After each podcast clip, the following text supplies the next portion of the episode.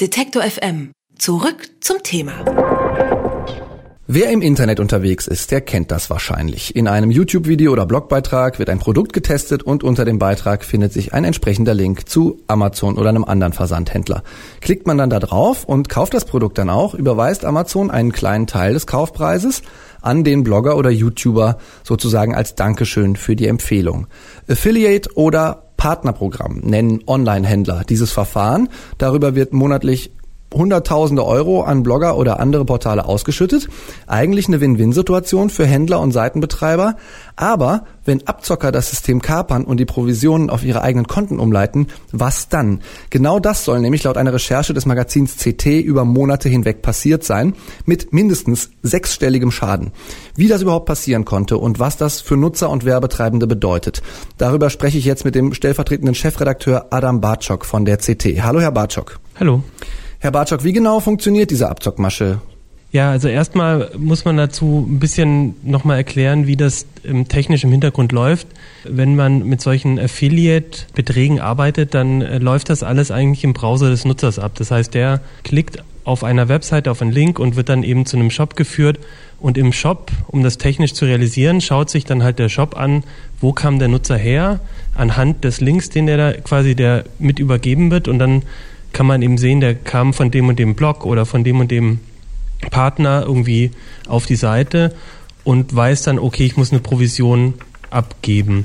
Das ist relativ leicht zu manipulieren. Also das, wenn man sich das genaue System so anguckt, dann fällt einem schon auf, das passiert eben vor allem so eben auf Links oder auf Seitenweiterleitungen.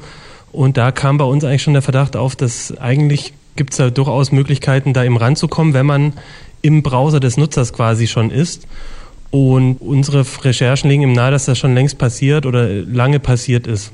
Das heißt, Sie sagen, das ist im Prinzip so einfach, da musste irgendwann jemand auf die Idee kommen?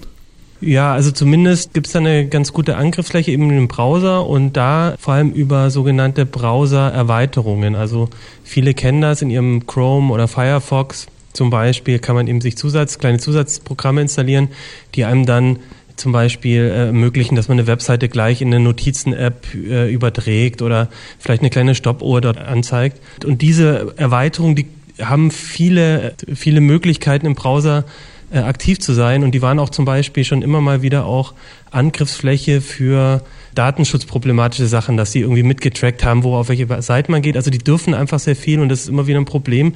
Und genau an der Stelle setzt eben dann auch dieser Trick an, dass man über solche Erweiterungen beim Nutzer heimlich Daten im Browser des Nutzers umschreibt und dann eben diese Links manipuliert. Das heißt, der Nutzer hat sozusagen ein Add-on in seinen Browser reingelassen und dem da ein paar Rechte erteilt, und dieses Add-on hat dann diese Affiliate-Links so manipuliert, dass das Geld irgendwo anders hinging.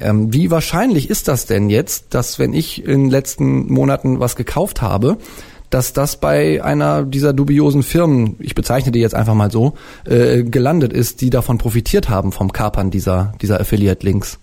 Unsere Recherchen legen nahe, dass das wirklich kein Einzelfall ist, denn diese Erweiterungen, die da betroffen waren in den letzten Monaten, die sind zu hunderttausenden Malen auf Rechnern installiert, und das bedeutet, dass also wirklich nicht nur wenige, sondern ja wahrscheinlich viele tausend Nutzer, wenn sie im Netz gesurft haben, dann immer, wenn sie auf bestimmte Shops gegangen sind, eben Shops, die in diesem Affiliate-System mit drin waren, dann auch tatsächlich, ohne dass sie es mitbekommen haben, im Hintergrund eine Provision an eine Firma abgegeben haben, auf deren Webseite sie unter Umständen nie gewesen sind. Und das heißt, die Blogger sind sozusagen dann leer ausgegangen und haben ihre Provision nicht bekommen? Ja, genau. Also der Schaden liegt an der Stelle eigentlich nicht bei dem Nutzer selber, der da quasi im Internet surft, sondern zum einen natürlich beim Online-Händler, der Provisionen fälschlicherweise auszahlt, aber auch genau bei solchen Bloggern, die eigentlich mit diesen Affiliate-Links ihr Blog finanzieren, denn diese Add-ons, die schalten sich immer dazwischen. Das heißt, selbst wenn ich mir zum Beispiel ein Buch über so einen Link von einem Blogger kaufe, dann schaltet sich das Add-on dazwischen, manipuliert einen Cookie oder einen Link, und dann sieht der Blogbetreiber gar nichts von dieser Provision, und das Schlimme ist, er kriegt es noch nicht mal mit. Das heißt, auch einen Schadenanspruch kann der hier überhaupt nicht geltend machen, weil der überhaupt nicht mitbekommen hat, dass da ein Nutzer von seiner Seite irgendwie umgelenkt wurde. Wie erkenne ich solche Add-ons und was kann ich dagegen machen oder was müssten eventuell auch Online-Händler dagegen machen?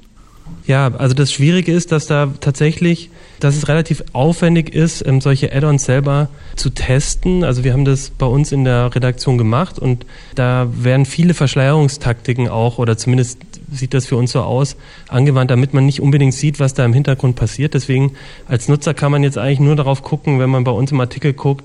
Das eine hieß zum Beispiel Great Deals oder Wallet Protector. Das heißt, da nochmal nachgucken nach diesen Namen zu suchen. Sonst kann man da wenig machen. Man sollte generell drauf gucken, nicht zu viele Erweiterungen zu installieren, weil das generell ein Einfallstor ist. Also wirklich nur Add-ons im Browser installieren, die man wirklich benutzen möchte.